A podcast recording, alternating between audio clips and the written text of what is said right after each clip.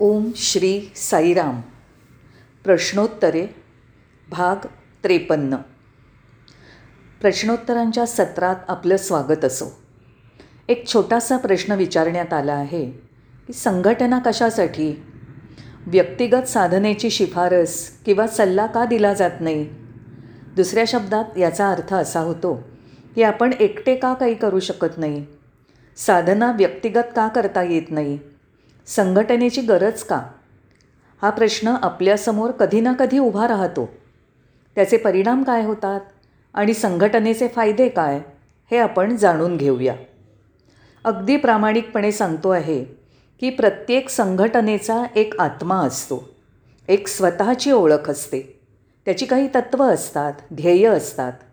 उदाहरणार्थ श्री सत्यसाई सेवा संघटनेच्या आत्म्यामध्ये सत्य धर्म शांती प्रेम आणि अहिंसा ही मानवी मूल्य सामावलेली आहेत.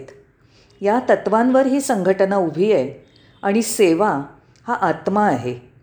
यात सर्व धर्मांची एकात्मता सामावलेली आहे. अशाच प्रकारे प्रत्येक संघटनेचा आत्मा आहे. जर तो नसेल तर तो जमाव या पातळीवर येईल खाली येईल. स्वामी नेहमी त्याला गँग गँग असं म्हणत असत. म्हणजे आत्मा नसलेली टोळी. म्हणजे जमावाचा मूळ आत्मा अजून विकसित झालेला नाही. आपल्याला सगळ्यांना माहिती आहे की बाबा हे आपल्या सगळ्यांच्या केंद्रस्थानी आहेत. आपण त्यांच्यात अत्यंत खोलवर असे गुंतलेले आहोत सामावलेले आहोत.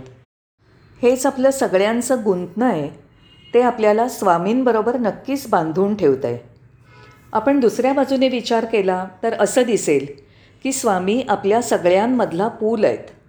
ते नसतील तर आपण सारे एकमेकांना अपरिचित असतो. वेगवेगळ्या देशांमधील खंडांमधील वेगवेगळी भाषा बोलणारे लोक एकमेकांशी आत्मीयतेने बोलतात हे कसं शक्य आहे? ते प्रथमच एकमेकांना भेटत असतात. पण ही आत्मीयता त्यांच्यात कुठून निर्माण होते? कारण स्वामी त्यांना एकमेकांशी जोडणारा पूल आहेत.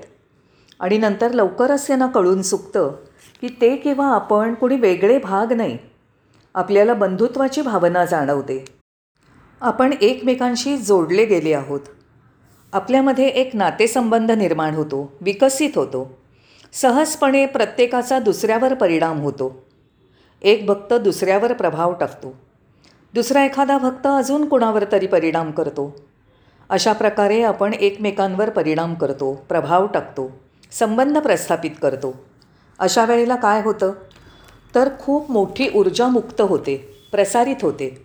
हे सगळं आपण संघटनेमध्ये असलो तरच शक्य होतं. एकटं असलो तर ऊर्जा मर्यादित असते. पण जेव्हा आपण संघटनेमध्ये असतो तेव्हा अमर्याद ऊर्जा आपल्यासाठी उपलब्ध असते. आपण त्याचा अनुभव करायला लागतो. तो अनुभव एकत्र असताना मिळू शकत नाही. आपण संघटनेमध्ये असल्यामुळे आपल्याला खूप साऱ्या गोष्टींचा अनुभव मिळायला सुरुवात होते. एकटं एकांतामध्ये राहून हे शक्य नाही. एक उदाहरण घ्या. तुम्ही व्हॉयलिन किंवा गिटार किंवा पेटी वाजवत आहात. एकटे वाजवता ते छान आहे. पण जेव्हा तुम्ही वाद्यवृंदात सगळ्यांच्या बरोबर एकत्र वाजवता बाकीच्या वाद्यांबरोबर वादकांबरोबर जुळवून घेता तेव्हा तुम्हाला जास्ती आनंद मिळतो. कारण सगळ्यांची ऊर्जा एकत्र झालेली असते आणि त्याचा एकसंध प्रभाव खूपच छान असतो. संघटना बघायला गेलं तर वाद्यवृंद आहे. सगळेजण एकत्र एका दिलाने एकात्मतेने विविध कामं सेवा करतात. अर्थातच विसंवाद बुडून जातो आणि भक्त आणि इतरही हसतात बोलतात मस्करी करतात आणि जागृत राहतात. रात्रभर केलेल्या शिवरात्रीच्या जागरणाची जरा कल्पना करा. तुम्ही एकटे रात्रभर जागू शकत नाही. कुणी बरोबर असलं की तुम्ही सतर्क राहू शकता. म्हणून संघटना हा एक दुवा आहे. पण हल्लीच्या काळात त्याच्याकडे दुर्लक्ष होतं. पूल नाही पण संघटना तुम्हाला परत जोडून घेईल. संघटनाच पुलाचं कामसुद्धा करेल. संघटनाच तुमच्यासाठी पूल निर्माण करेल. मी तुम्हाला अजून एक उदाहरण देतो. ओढे झरे नद्या उपनद्या अशा सगळ्या मिळून एकत्र येतात आणि सगळे गंगा बनतात. उत्तर भारतातल्या विविध मोठ्या शहरांना भव्य गंगा नदी स्पर्श करते. पण उगमापाशी गंगा लहान आहे विनम्र आहे. पण पुढे पुढे विविध उपनद्या झरे ओढे येऊन मिळतात. तशी ती मोठी होत जाते. आणि शेवटी ती अतिविशाल नदी बनते. हे आपल्याला सगळ्यांना माहिती आहे. पण गंगोत्रीला उगमाला ती लहान आहे. जसे सगळे ओढे उपनद्या तिला मिळतात तसं त्या सगळ्यांची ऊर्जा शक्ती एकत्र येते. आता ही गंगा म्हणजे आपलं चित्त. आपण सगळे ओढे झरे तळी असून एकमेकांना सहाय्य करून गंगेला मिळतो. गंगा म्हणजे संघटना. गंगा शेवटी सागराला मिळते. तशी संघटना शेवटी स्वामींमध्ये विलीन होते. म्हणून पहिली पायरी म्हणजे भेटणं. सेवादल सहकार्यांना प्रथम भेटूयात. नंतर संघटनेतल्या इतर सहकार्यांना भेटूयात. विचारांची देवाणघेवाण करूया. समान असलेल्या आवडीनिवडी विचार दृष्टिकोन याबद्दल बोलूया. म्हणजे आपण भेटू विरघळवून जाऊ आणि शेवटी समुद्रात विलीन होऊन जाऊ. अशा प्रकारे हे उदाहरण आपल्याला आपण कसं वागायचं आणि या बलाढ्य संघटनेचा कसा उपयोग आहे हे सांगतं. पण एक मात्र लक्षात ठेवायला हवं की आपण आपले अहंकार इथे आणायचे नाहीत. एकदा का अहंकाराचा त्याग केला की बऱ्याच गोष्टी सहज होतात. आपला स्वाभिमान अहंकार हा बाटलीच्या बुचासारखा असतो. तोच अडथळा असतो. आणि त्यामुळे आपण संघटनारूपी गंगेत सामील होऊ शकत नाही. म्हणून आपण आपल्या मनात हा स्पष्ट विचार ठेवायचा की नदी गंगेला मिळते. तेव्हा काय होते? तर ती गंगा होते. तिचं पूर्वीचं नाव रंग चव राहत नाही. तर गंगेत एकरूप होते. त्याचप्रमाणे खूप नद्या समुद्राला मिळतात.